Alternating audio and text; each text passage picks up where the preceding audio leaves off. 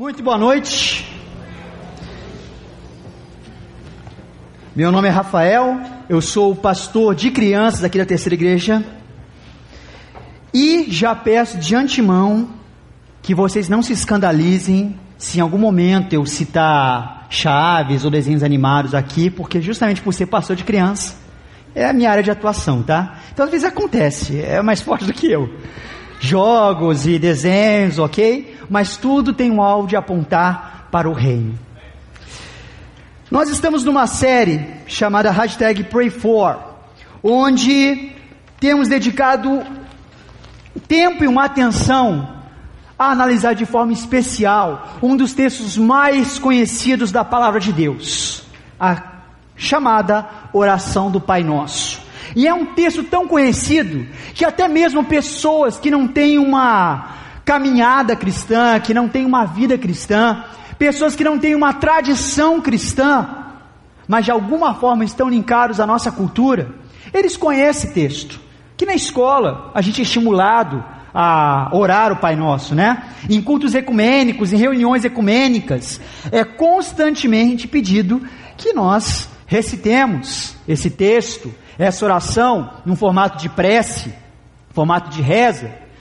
Agora, uma coisa que é perigosa e nós não nos atentamos muitas vezes, é que essa oração não é uma simples oração, mas é um convite para uma vida completamente dedicada ao Senhor.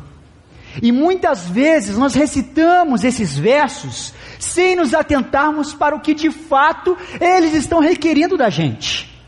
O que de fato ele está pedindo que você faça. E é notável como o Senhor Deus, ele almeja que haja uma coerência perfeita entre o que é falado e o que é vivido. Você tem textos na Bíblia que dizem que a boca fala o que está cheio, o coração. Há necessidade de uma perfeita coerência entre o que é falado e, o, e a forma de agir e o que é feito. E muitas vezes você fala recita o Pai Nosso sem perceber o que está sendo exigido de você. Por exemplo, Pai Nosso. A oração já começa com um termo profundo e forte.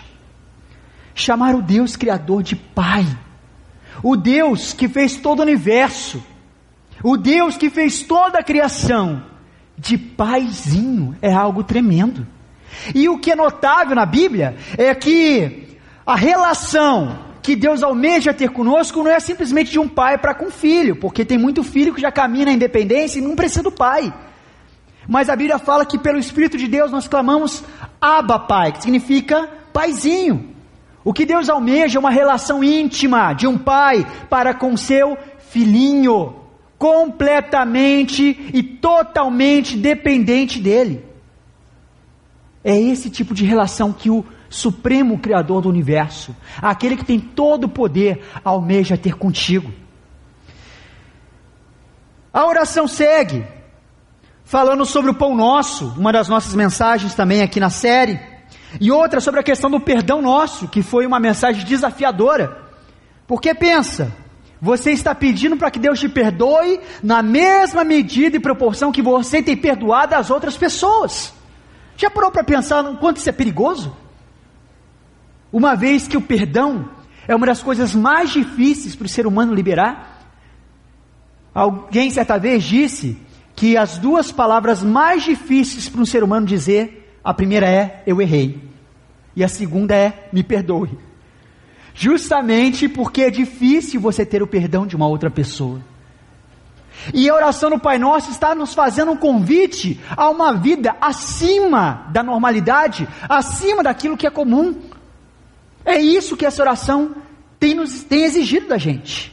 Por isso, temos nos atentado para esses detalhes. E hoje, o título da mensagem é Vença as Tentações. Mateus 6, 9 a 13, no momento que Jesus ensinou seus discípulos a orarem, ele disse: Vocês orem assim, Pai nosso que estás nos céus, santificado seja o teu nome, venha o teu reino, seja feita a tua vontade, assim na terra como no céu. Dá-nos hoje o nosso pão de cada dia e perdoa as nossas dívidas, assim como perdoamos aos nossos devedores. E o texto base de hoje, e não nos deixes cair em tentação, mas livra-nos do mal. Uma coisa interessante nesse texto é que Jesus ele não está ensinando a gente a orar para não sermos tentados. Ele está nos ensinando a orar para não cairmos em tentação. E por que motivo? Ele nos ensinou a orar dessa maneira. É o que nós veremos hoje. Antes eu quero convidar você para baixar a cabeça, fechar os olhos para mais uma oração. Paizinho, nós te agradecemos porque o Senhor marcou um horário conosco essa noite. O Senhor quer se revelar a nós de uma forma tremenda e especial talvez uma carga, uma sobrecarga que muitos têm arrastado anos a fio. Hoje o Senhor quer trazer a liberdade. Hoje o Senhor quer trazer o descanso.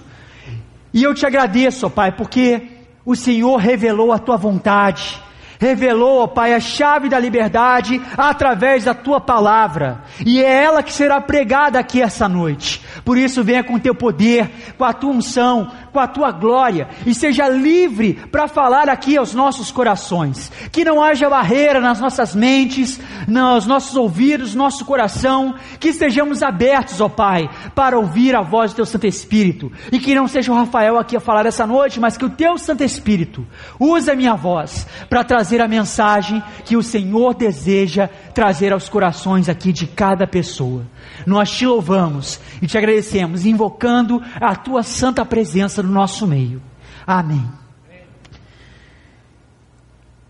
Queridos, a questão da tentação talvez seja um motivo de grande culpa para muitas pessoas. Talvez ao longo dos anos você olhe para as tentações que você tem vivido e fala: Poxa vida, por quê?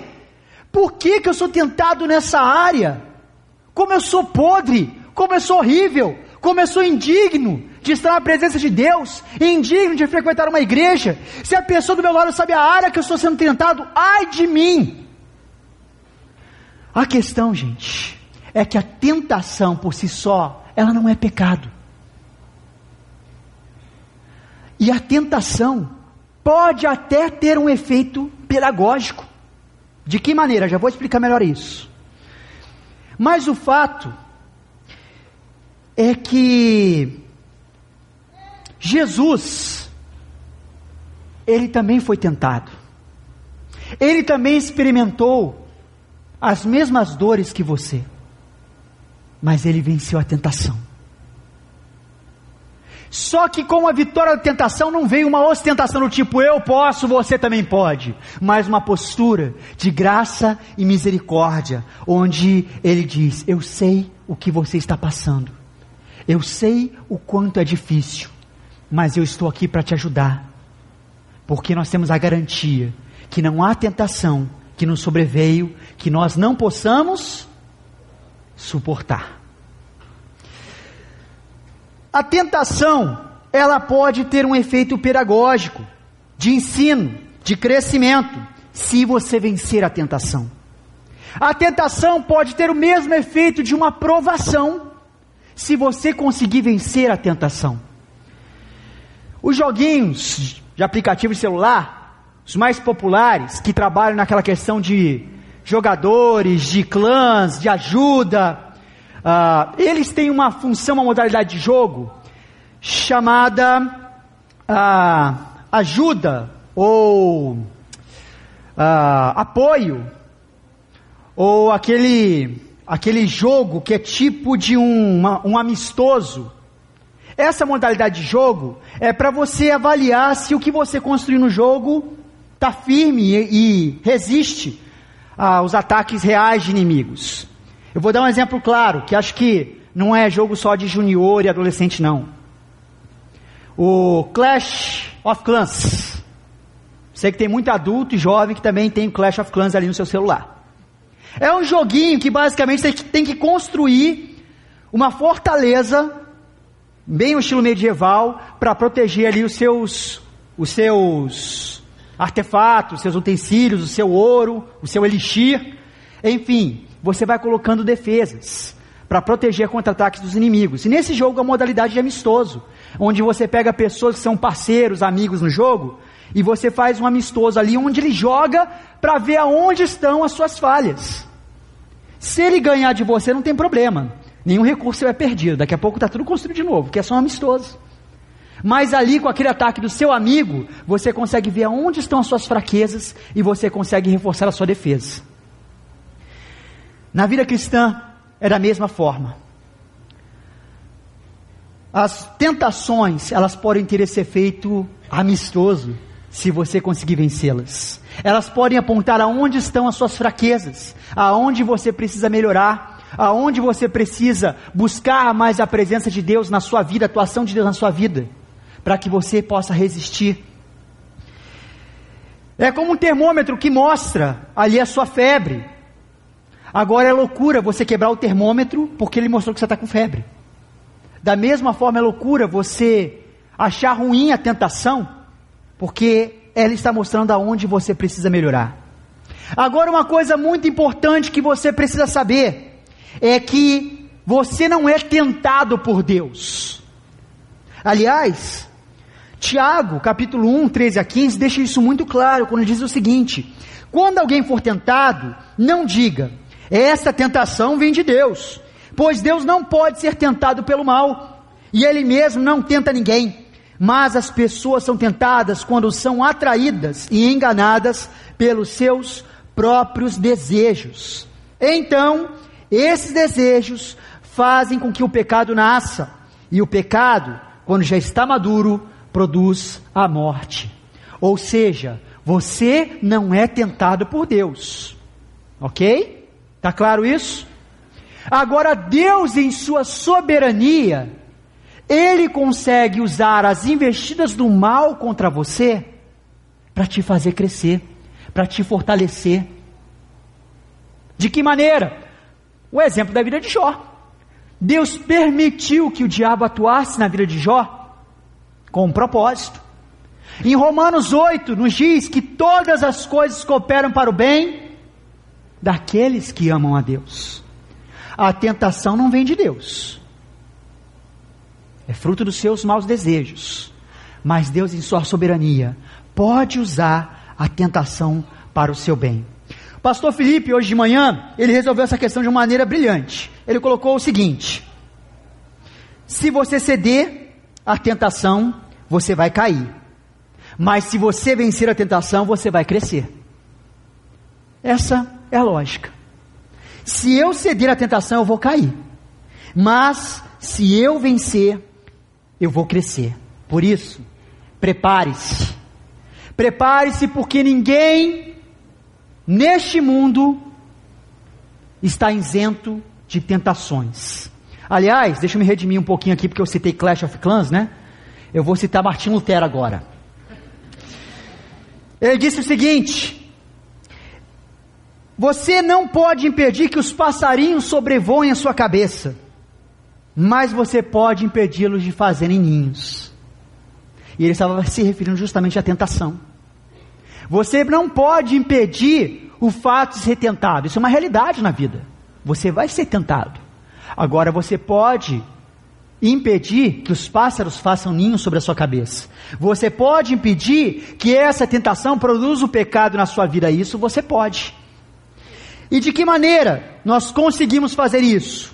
a exemplo do próprio Jesus. Mateus 4, versículo de 1 a 10. Você pode acompanhar aí na sua Bíblia, no seu celular. O texto vai ser projetado aqui também. Diz o texto que Jesus, logo após o batismo, logo após aquela declaração de Deus, este é o meu filho amado em quem meu coração se compraz, Jesus foi levado pelo Espírito ao deserto para ser tentado pelo diabo. Ou seja, até Jesus enfrentou a realidade da tentação. Depois de jejuar 40 dias e 40 noites, Interessante, né? Que as pessoas falam, poxa, quanto mais eu rezo, mais diabo me aparece, né? Pois é, a tentação veio logo depois disso. Jejuou 40 dias e 40 noites e teve fome. Normal. E o tentador aproximou-se dele e disse: Se você é o filho de Deus, mande que, que essas pedras se transformem em pães. Mas Jesus respondeu: Está escrito: Nem só de pão viverá o homem, mas de toda palavra que procede da boca de Deus. Então o diabo levou a cidade santa, colocou na parte mais alta do templo e disse: Se você é o filho de Deus, jogue-se daqui para baixo, pois está escrito: Ele dará ordens aos seus anjos a seu respeito, e com as mãos eles o segurarão, para que você não tropece em alguma pedra. Jesus lhe respondeu: Também está escrito: Não põe à prova o Senhor, o seu Deus. Depois o diabo levou a um monte muito alto e mostrou-lhe todos os reinos do mundo e o seu esplendor. E lhe disse: Tudo isto eu lhe darei, se você se prostrar e me adorar. E Jesus lhe disse: Retira-se, Satanás, pois está escrito: Adore o Senhor, o seu Deus, e só a Ele preste culto. Que o Senhor Deus aplique essa palavra no meu e no seu coração, para que possamos, como Jesus, estarmos prontos para vencer as tentações. Amém? Há uma questão aqui teológica sobre a possibilidade de Jesus podia ou não pecar. E eu trago essa pergunta para você: Jesus podia ou não podia pecar? Aliás, eu vou abrir o jogo aqui com vocês. Essa é pergunta típica de concílio pastoral para formar pastores. E já tinham me preparado para perguntas desse tipo. Porque em alguns casos, tem muitos pastores que não perguntam para saber a, a opinião, a posição teológica do pastor novato, Nobel ali, não, Nobel não. Ele quer saber, na verdade, uh, ele quer confrontar os outros presentes com a posição teológica dele. É uma forma de tentar utilizar ali o, o momento como um pretexto para discutir teologia. Mais ou menos isso. E me trouxeram justamente essa pergunta. E foi a pergunta que eu escapuli pela tangente. Eu falei: olha, eu não sei afirmar isso com certeza. Mas por quê? Qual é o grande conflito? Jesus é 100% homem e Jesus é 100% Deus, certo? Na condição de 100% Deus, a resposta para essa pergunta seria não, ele não poderia pecar. Mais uma vez que Jesus é 100% homem, a resposta para essa condição é sim, ele poderia pecar. E aí? ele poderia ou não poderia pecar? Dá um nó na nossa cabeça, né? Pastor Felipe, ele trouxe para a gente uma resposta que eu falei, se eu tivesse a resposta na hora do concílio, seria aquela resposta tipo Jesus, né? Quando os fariseus chegam, e aí?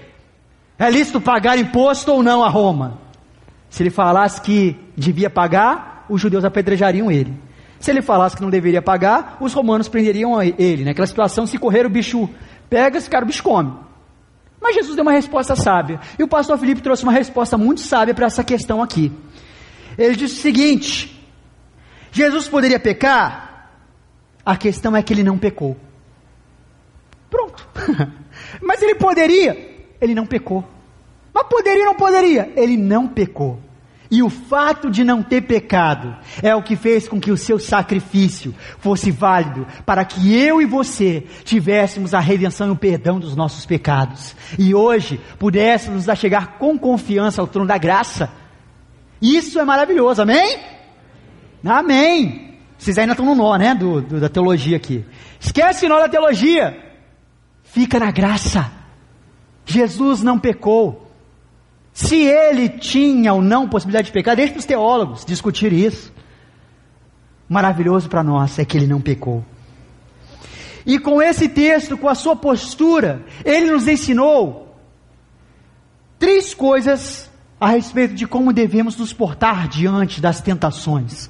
Como vencer as tentações. Eu gostaria que você anotasse no caderninho, na Bíblia. Não é pecado anotar na Bíblia se o propósito é positivo, tá, gente? Se o propósito é bom. Você pode anotar na sua mão, no seu celular, em algum lugar. Mas não se esqueça disso, porque a tentação é uma realidade presente na vida de qualquer pessoa e, sobretudo, Jesus deu o exemplo de como devemos nos portar e nos ensinou a orarmos pedindo a Deus para não cedermos às tentações e não para não termos tentações, porque seremos tentados. E a primeira coisa que nós aprendemos é admita a realidade e o perigo das tentações. Admita a realidade e o perigo das tentações. 1 Pedro 5,8 diz que o diabo está ao derredor, bramando como um leão, procurando alguém a quem possa tragar. Um conselho que nossos pais nos dão desde cedo é não brinque com fogo, que serve para muitas coisas, né? Às vezes até usam a expressão não brinque com fogo, senão faz xixi na cama, para tentar reforçar né, para a criança o não brincar com fogo. Mas seja como for, é um conselho que serve para qualquer coisa. Não brincar com perigo. Eu sou formado em biologia e na faculdade nós ouvimos uma triste história de um especialista em serpentes, uma sumidade, trabalhava no Butantã lá em São Paulo.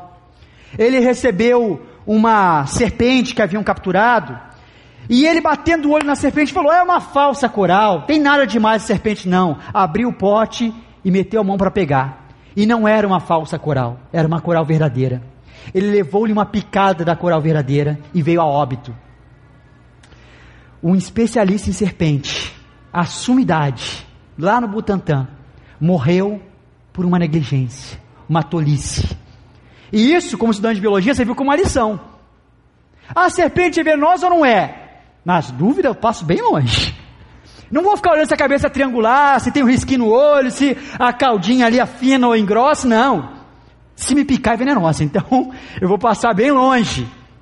Não caia no erro de você achar que sabe tudo. E isso na vida cristã é o mesmo princípio. Você não pode cair na síndrome do supercrente. Você não pode se achar o maioral, aquele que não vai cair em tentação alguma, porque essa é a receita da queda. Esse é o primeiro passo da queda. Você se achar forte demais. Ouvi a história de uma empresa, uma transportadora que estava fazendo uma entrevista de emprego com alguns motoristas.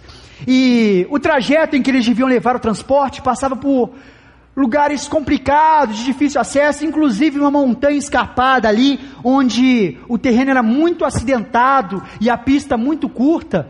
E uma das perguntas ali tinha a ver com esse trajeto. Eles perguntavam para o motorista: Ah, você dirige à noite?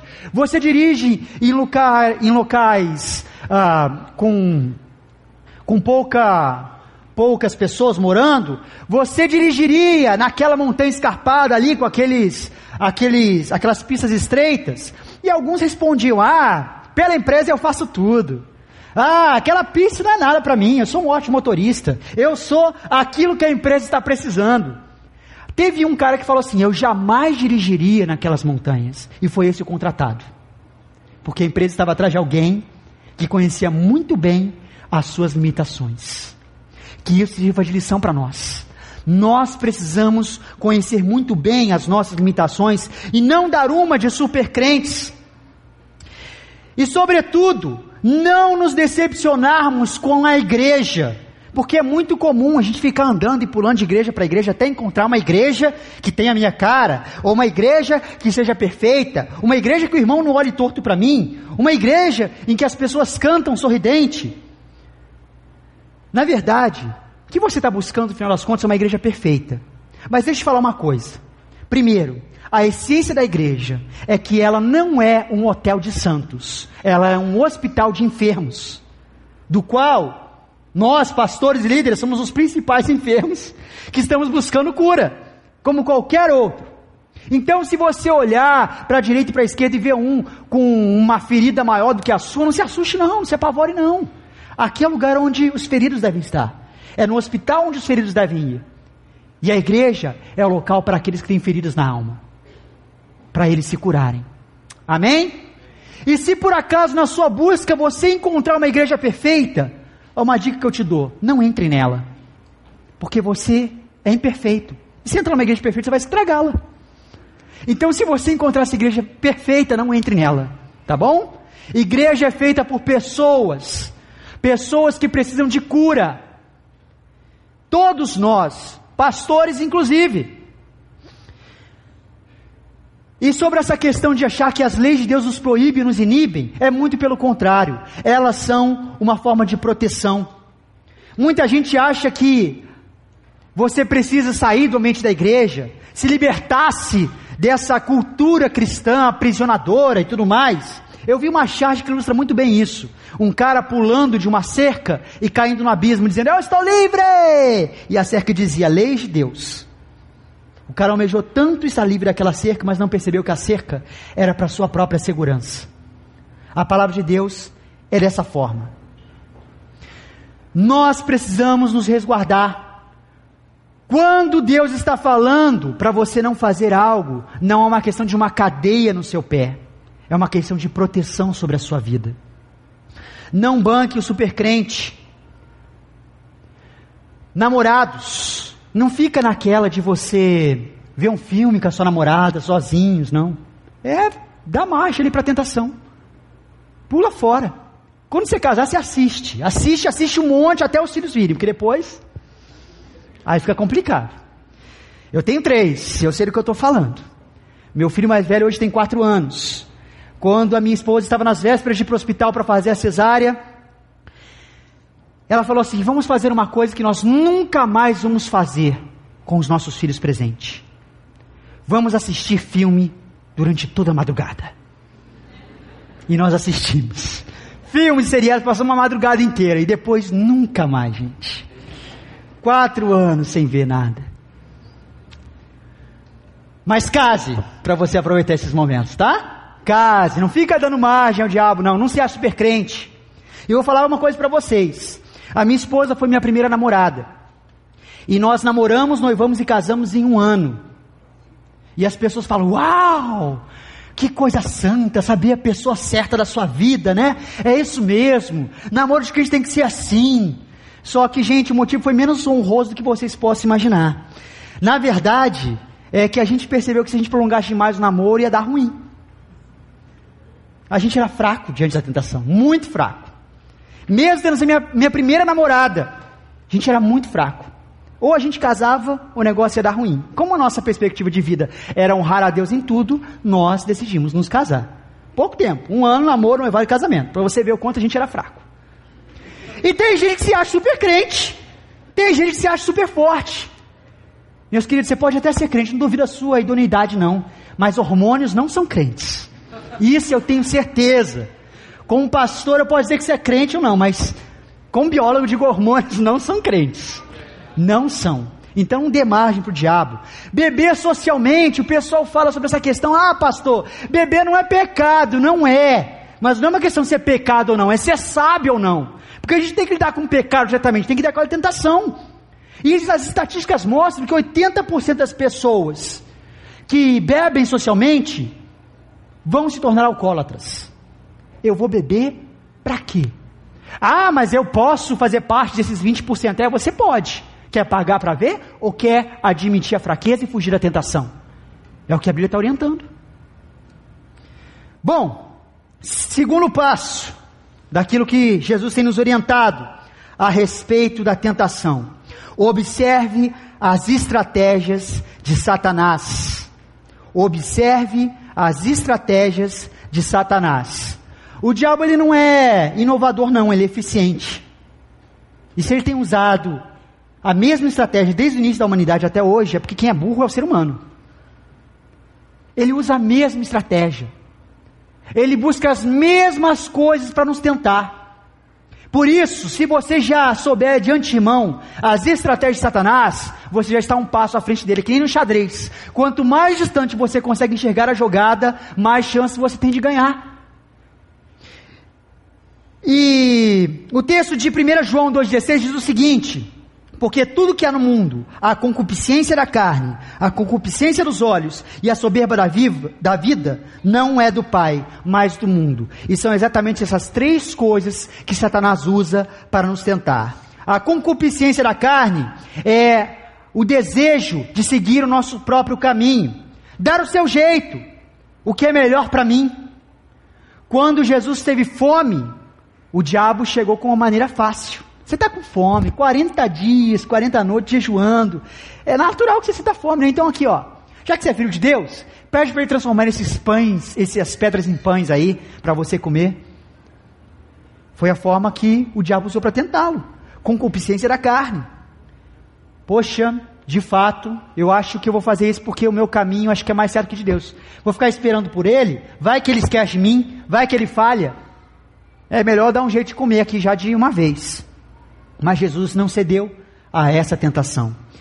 Concupiscência dos olhos, a ideia de querer tudo para si. É meu direito, eu mereço. Ó, aquela expressão muito comum no meio gospel, eu determino. Isso é a concupiscência dos olhos.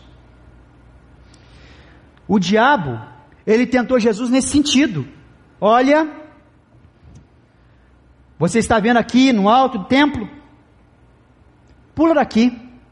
Se você é filho de Deus, as escrituras dizem que ele vai ordenar os seus anjos para poder lhe segurar e nenhum mal vai lhe causar. E Jesus poderia pensar: poxa, realmente está nas escrituras, eu sou filho de Deus, é meu direito, eu determino, me segurem. Mas não foi assim que ele fez.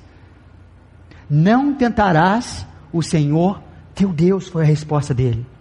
E a soberba da vida, ambições, parecer importante, o diabo levou ele ao alto do monte e disse: Olha, todos os reinos do mundo, se você me, se prostrar e me adorar, eu vou te dar todos eles. Não precisa morrer na cruz, precisa nada disso não. É simples, está tudo aí na tua mão, eu te entrego. Somente se você se ajoelhar e me adorar. Mas Jesus também soube vencer essa tentação da soberba da vida. E se você perceber, é exatamente as três coisas, as três áreas que o diabo vai tentar na nossa vida. É a mesma coisa que ele usou com Adão, é a mesma coisa que ele tem usado com a humanidade ao longo dos anos. Se você perceber isso e já se preparar, você terá mais chance de vencer a tentação. E terceiro ponto que nós aprendemos com o exemplo de Jesus: enfrente as tentações como Jesus enfrentou. Enfrente as tentações como Jesus enfrentou. Qual foi a grande mensagem de Jesus em cada resposta que ele deu para o diabo? Está escrito. Está escrito. Foi o que Jesus usou em todo o tempo contra o diabo para vencer as tentações. Aqui está o segredo, a sua arma, a sua espada para você vencer as tentações. Não tenta ser criativo não, seja eficiente. A palavra de Deus é eficiente. Ela é lâmpada para os meus pés, luz para o meu caminho. Ela é a espada da verdade. A palavra de Deus, ela é útil para corrigir, para instruir, para tornar todo ser humano em alguém aprovável diante do Senhor. A palavra de Deus é a solução. Você precisa estudar a palavra, você precisa orar na palavra. Aliás, vida de oração está intimamente ligado com a leitura da palavra. Às vezes a gente acha que orar é só falar com Deus, mas oração é um diálogo. E diálogo não é um monólogo. Você fala com Deus através da oração e você ouve Deus através da leitura da palavra dele. Sua vida de oração tem que ser um diálogo. É você falando, é você louvando, é você pedindo, mas é você escutando o que o Espírito tem para falar contigo. Recorra à palavra sempre. Jesus contou uma parábola onde disse sobre a casa que foi construída na rocha e disse que aquele que ouve a palavra de Deus e as pratica é comparado ao homem que construiu a sua casa na rocha. Veio o vento, vieram as águas, veio a tempestade, mas a casa permaneceu firme, porque estava edificada sobre a rocha. Mas aquele que ouve as palavras de Deus e não as pratica, é comparado ao homem que construiu a sua casa na areia. Veio o vento, veio a enchente, veio a tempestade, e a casa caiu e foi grande a sua ruína. Essa é a nossa vida aonde você está alicerçado? Será que você está pronto para responder às tentações por meio da palavra de Deus? Quanto você conhece da palavra de Deus? Eu me lembro de uma Bíblia que eu ganhei do meu pai, e na dedicatória vi, vi escrito o seguinte: Esse é o maior presente que um pai pode dar para o seu filho. E eu confesso para vocês que naquele momento eu até duvidei das palavras do meu pai, porque eu pensei, poxa, um videogame, uma bicicleta talvez fosse um presente melhor do que esse, né? Afinal de contas, um livro de capa preta seria uma figura, que na minha época não tinha a Bíblia da criança como a gente tem hoje, né? Toda colorida e bonita. Era um livro ali, com aquelas versão de 1800 Guaraná de rolha, que é difícil de você compreender, mas eu posso dizer que meu pai tinha toda a razão. Esse foi o livro que fez o meu mundo. Esse é o livro que tem me orientado.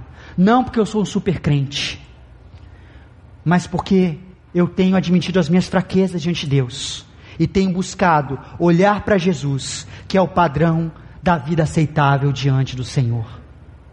E eu quero incentivar você a fazer o mesmo, a não olhar para as pessoas ou tentar viver uma vida cristã como uma vida religiosa, mas conseguir viver o relacionamento que Deus almeja ter contigo. E o melhor de tudo, é que o Senhor Jesus, ele experimentou todo tipo de tentação. Ele sabe o que é sofrer. Ele sabe as dificuldades e dores que você passou. Hebreus capítulo 2, 18 diz: Pois naquilo que ele mesmo sofreu, tendo sido tentado, é poderoso para socorrer os que são tentados. Aleluias. Em Hebreus capítulo 4, versículo 15 a 16 diz o seguinte: porque não temos um sumo sacerdote que não possa compadecer-se das nossas fraquezas.